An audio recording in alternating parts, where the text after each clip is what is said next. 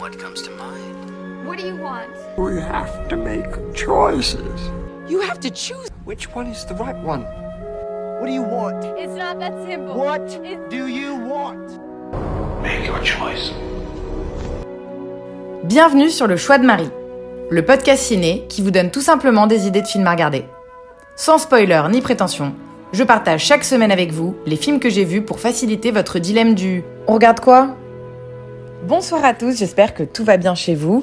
La période est un peu médiocre en ce moment au ciné, on vient d'avoir tous les bons films d'un coup à temps pour les festivals, donc on se retrouve avec un petit moment de creux là. Je me fais des sessions rattrapage du coup, je scrute des pépites indépendantes dans des petites salles, et j'ai quand même un planning assez varié encore du coup. Cette semaine, on va parler de cinq films. Un film d'action de super-héros, Spider-Man No Way Home, un road movie, Road to Perth, un drame, Clair-Obscur, une comédie noire, Zola, et un film d'horreur pour terminer, Scream cinq. On commence donc la semaine avec le dernier Spider-Man, No Way Home, que j'avais franchement aucune envie de voir. Ça m'intéresse pas du tout les films Marvel, encore moins quand ils sont tous interconnectés parce que j'y comprends pas grand-chose.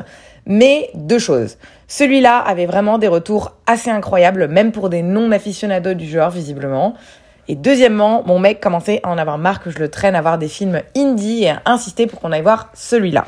Je vais pas mentir, j'ai eu assez peur en rentrant dans la salle. Il s'agit du vingt-septième film de l'univers cinématographique Marvel et le quatrième de la phase quatre. J'ai copié-collé cette phrase, je n'ai aucune compréhension de ce que je viens de dire. Euh, mais John Watts, voilà, est de nouveau aux commandes pour ce film après avoir déjà réalisé les deux premiers films avec Tom Holland euh, que j'ai pas vu en tant que Spider-Man. Petit synopsis, après les événements liés à l'affrontement avec Mysterio, l'identité secrète de Spider-Man a été révélée, il est poursuivi par le gouvernement américain qui l'accuse du meurtre de Mysterio et il est traqué par les médias. Cet événement a également des conséquences terribles sur la vie de sa petite amie M J et de son meilleur ami Ned. Désemparé, Peter Parker demande alors de l'aide au Doctor Strange. Ce dernier lance un sort pour que tout le monde oublie que Peter est Spider-Man, mais les choses ne se passent pas comme prévu et cette action altère la stabilité de l'espace-temps. Cela ouvre le multiverse, un concept terrifiant dont ils ne savent quasiment rien. Je vais être honnête avec vous, j'ai pas vraiment compris les enjeux du film. C'est chaud de suivre quand on n'a pas bien en tête les tenants et les aboutissants de tout le M C U. Donc, il y avait des moments où je me mettais à rire, un peu comme là quand j'ai lu ce synopsis parce que je sentais bien qu'on était sur l'annonce d'enjeux hyper importants du film. Clairement un turning point dans le récit et j'y comprenais rien. Je me suis sentie totalement rejetée et exclue de ce qui se passait. Après, je dois admettre que j'ai pas non plus cherché à rattraper mon retard, ni même à regarder une sorte de vidéo récap. Du coup, je vais pas m'amuser à juger la pertinence de l'histoire. Ça m'a semblé totalement débile, mais ça parle forcément beaucoup plus à tous ceux qui sont familiers avec les arcs narratifs antérieurs. Je crois que c'est vraiment un film fanservice qui va surtout parler aux fans. Certains adorent, d'autres au contraire ont détesté et estiment que c'était pas suffisamment crédible et travaillé. En tant que newbie totale, je peux vous dire que j'ai pas compris grand chose, mais que je me suis pas fait chier pour autant. C'est clairement trop long, deux heures trente, mais ça reste plutôt divertissant dans l'ensemble quand même. Même sans tout comprendre, on saisit, je dirais, la globalité et on se laisse porter. On met son cerveau en pause pendant un beau moment et on en prend un peu plein les yeux. Ça m'a fait bien plaisir de voir le Bouffon Vert et Docteur Octopus, c'est un peu les deux comebacks qui m'ont parlé étant donné que Spider-Man pour moi ça restera euh, Tobey Maguire, c'est les seuls que j'ai vus. Faut savoir que c'est le film comeback du moment avec un paquet de guests euh, plus ou moins attendus, euh, j'en ai compris qu'un quart mais ça m'a suffi pour ne pas totalement détester le film. Je vais pas passer sur les acteurs du coup, étant donné que je veux pas vous spoiler sur qui joue dedans et qui va apparaître. Dans l'ensemble, il faut dire ce qui est, c'est assez mal joué. J'ai trouvé euh, pas trop mon délire, ce genre de blagues un peu lourdes et de réactions exagérées. Tom Holland, pour moi, c'est vraiment un mauvais acteur, voilà, c'est chaud. Euh, mais c'est aussi euh, dû au personnage de la, fa- la façon dont ils sont écrits que bon, euh, je trouve que ça met pas forcément énormément les, pa- les acteurs en valeur. Willem Dafoe est excellent, Alfred Molina plutôt bon aussi, ils sortent du lot pour moi, mais à nouveau, c'est les deux seuls que je connais vraiment. Franchement, j'ai l'impression de vous livrer une critique assez inutile pour ce film. Je pense que je suis vraiment pas la cible et la bonne personne pour vous en parler. Ça m'amuse pas de tracher un film que je comprends pas, donc je vais m'arrêter là. Je vous laisse écouter votre cœur pour celui-là, honnêtement, euh, car je pense pas pr- vraiment pouvoir vous aider beaucoup plus. Spider-Man No Way Home est en salle depuis le quinze décembre dernier. Ça fait presque un mois, donc foncez si ça vous tente ou que vous l'avez pas encore déjà vu. Deuxième film de la semaine, petite escapade australienne indépendante, Road to Perth, le premier long métrage de Chad Peters qui est à la base plutôt superviseur d'effets spéciaux. J'avais jamais entendu parler de lui, mais il a bossé du coup sur les effets spéciaux de Mindhunter, Gone Girl ou encore Birdman. Donc on est sur un mec qui a quand même une carrière pas dégueu. Son premier film donc, Road to Perth, raconte l'histoire d'Alex qui, après une demande en mariage échouée, décide de poursuivre malgré tout son voyage en Australie sans sa petite amie afin de découvrir la nature sauvage de Down Under et ses habitants. Il rencontre notamment Ronnie qui est de son côté en itinérance pour disperser les cendres de son père. Road movie donc, jolie petite comédie romantique qui fait plaisir tout autant que voyager. C'est de toute évidence un film à petit budget qui risque de ne jamais sortir en France. J'y suis vraiment allée parce que j'avais envie de voir un film en salle et qu'il y avait vraiment rien d'autre à se mettre sous la dent à côté de chez moi. Eh bien, ça a été une très très bonne surprise. C'est très simple dans l'histoire comme dans la mise en scène. C'est un film pourtant bourré de charme qui ne donne qu'une envie, celle de tomber amoureux en voyage. Les plans sont simples, mais en même temps, pourquoi faire compliqué lorsque la nature australienne vient apporter tout le cachet ?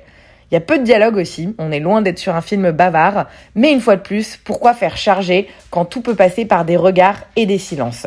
Voilà le maître mot de ce film, la discrétion et la subtilité.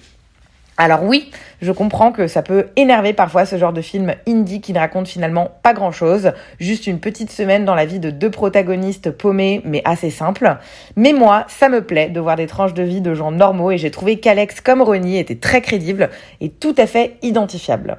Tommy O'Brien et Anna Lehmann n'y sont pas pour rien, voilà, je les connais pas, mais je les ai trouvés tous les deux absolument euh, super et très authentiques, très très bien castés dans leur rôle. Voilà, je les ai jamais vus dans rien d'autre, euh, c'est, c'est pas des grands noms en tout cas, euh, pas en Europe ni aux U S, peut-être en Australie, mais c'est vraiment euh, un cast très efficace. Et voilà, ça m'a permis de passer un joli petit moment dans ma semaine devant Road to Perth que je vous recommande vivement si vous avez envie ou besoin d'un câlin. C'est un film qui réchauffe le cœur et qui fait du bien. Peu de chance pour que euh, je le revoie, mais une grande probabilité, et même une grande probabilité pour que je l'oublie à un moment. Mais j'ai vraiment passé une heure et demie agréable devant ce film qui donne envie de tomber amoureux en voyage, comme je vous le disais. Restez alerte ou piratez si vous êtes intrigué. C'était Road to Perth. Soirée Netflix pour continuer la semaine. J'ai regardé un film qui était sur ma liste depuis bien longtemps, Clair-Obscur, le premier film de Rebecca Hall en tant que réalisatrice, qui est à la base, elle, plutôt une actrice de second rôle. On a pu la voir dans Le Prestige, Vicky Christina Barcelona ou encore Un jour de pluie à New York. Elle s'attelle ici à, l'adap- à l'adaptation pardon, du roman Passing de Nella Larsen sorti en dix-neuf cent quarante-neuf. C'est d'ailleurs le titre original du film venant du concept sociologique de passing, à savoir la capacité d'une personne à être considérée comme membre d'un groupe social autre que le sien, comme l'ethnie, le, la caste, la classe sociale, l'orientation sexuelle, le genre, la religion, l'âge ou encore le handicap. Il peut conférer des privilèges, des récompenses ou encore une meilleure acceptation sociale, étant donné qu'il aide à, à faire face à une sorte de stigmatisation. Ça vous donne un peu le ton de ce film qui se passe à New York dans les années vingt. Une femme noire voit sa vie bouleversée lorsqu'elle retrouve l'une de ses anciennes amies d'enfance qui se fait désormais passer pour blanche. C'est ça le concept du passing. Perso, c'est quelque chose que je connaissais absolument pas, le passing, et qui, je trouve, semble totalement aberrant aujourd'hui dans l'ère dans laquelle on vit, où au contraire on a tendance plutôt à être fier euh, lorsqu'on appartient à une minorité.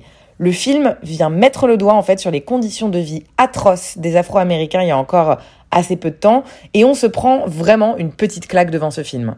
La réalisation en noir et blanc est superbe et vient renforcer l'exploration des relations complexes entre les deux amis métissés. C'est très très discret comme film, c'est très fin. On pourrait presque penser que ça manque un peu de vie et d'émotion. Mais je crois que c'est tristement la réalité dans laquelle il vivait à l'époque. Une où on essaye de ne pas se faire remarquer, de presque disparaître.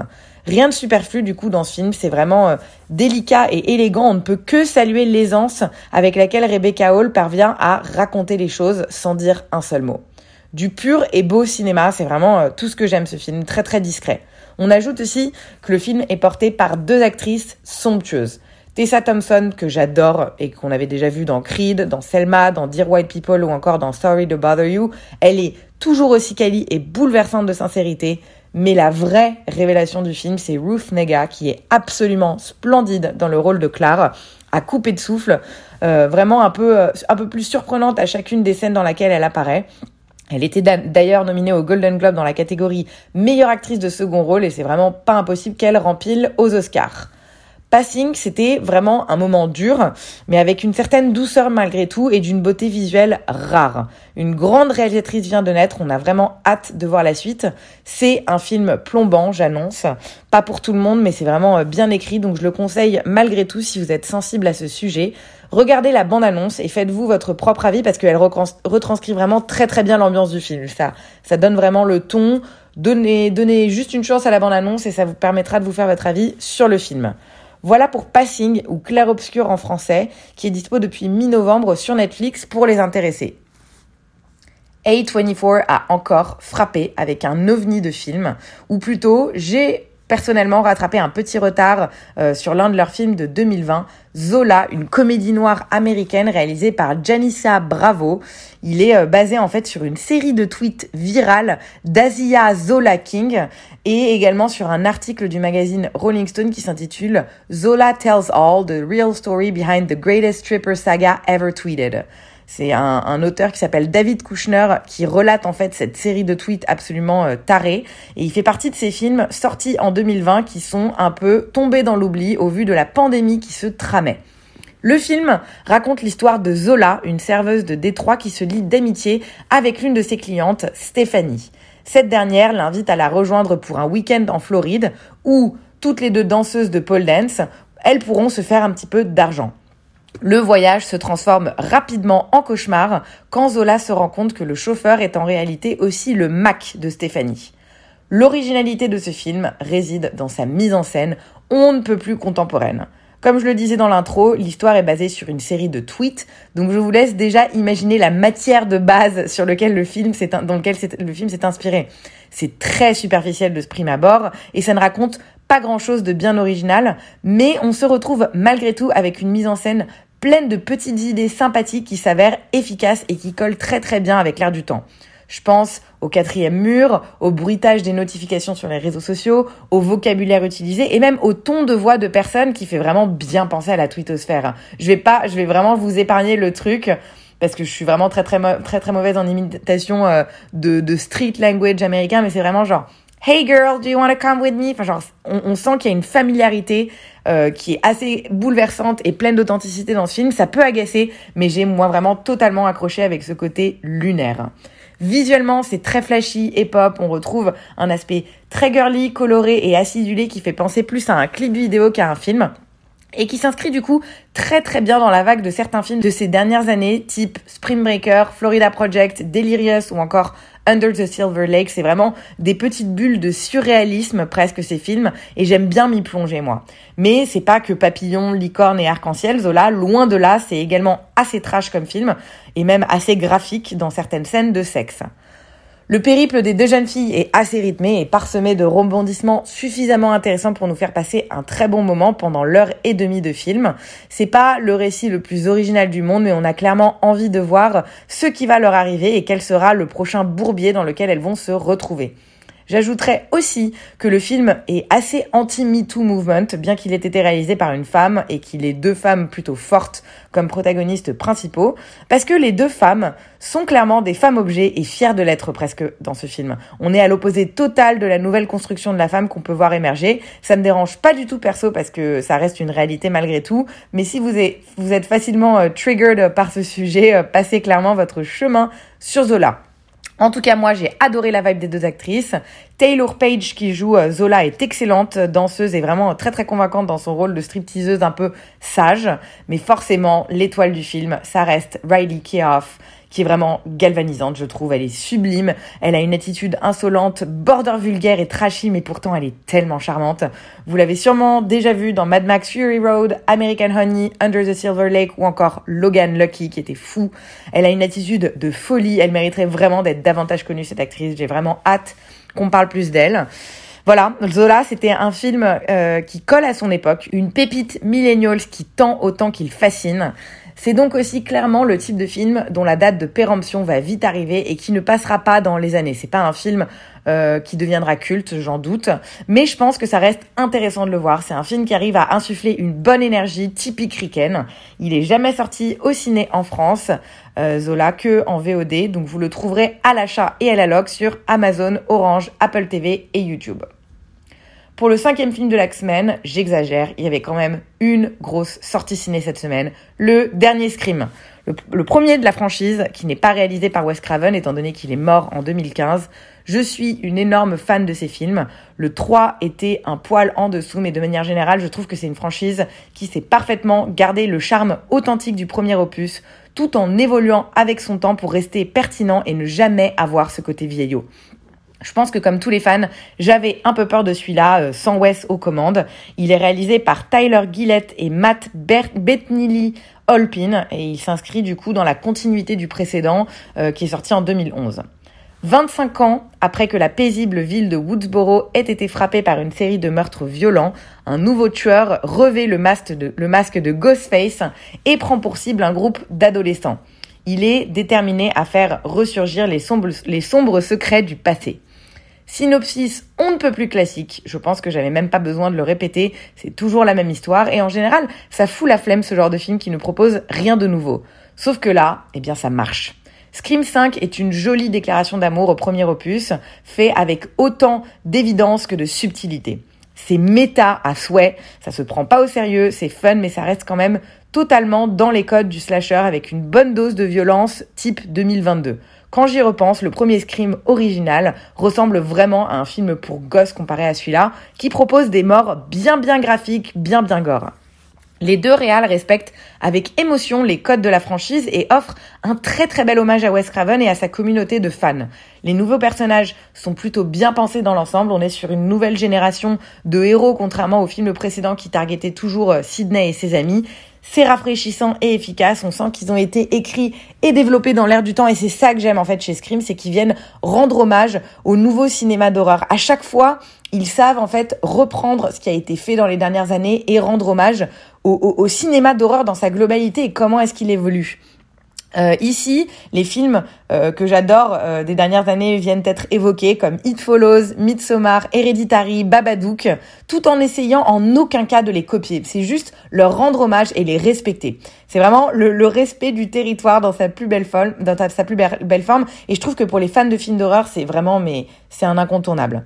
Sans oublier, quand même, malgré tout, il y a des formidables comebacks de personnages, Sydney, Gale et Dewey, qui font juste beaucoup trop plaisir. La déception pour moi, c'est la fin et le twist. Pas tant dans la désignation euh, du coupable, parce que j'y ai plutôt cru et j'ai trouvé que ça tenait totalement la route comme explication, mais plutôt au niveau du choix du casting.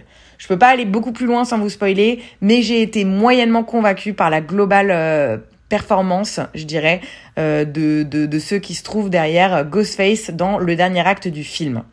Et globalement, le casting de la génération, euh, de la nouvelle génération est bon, mais euh, rien à voir avec les premiers films. Je trouve que Neve Campbell, Courtney Cox et David Arquette resteront à jamais impeccables dans leur rôle, mais j'ai été moins emballée par Melissa Barrera, Jenna Ortega ou Jack Quaid, qui sont un peu trop lisses à mon goût.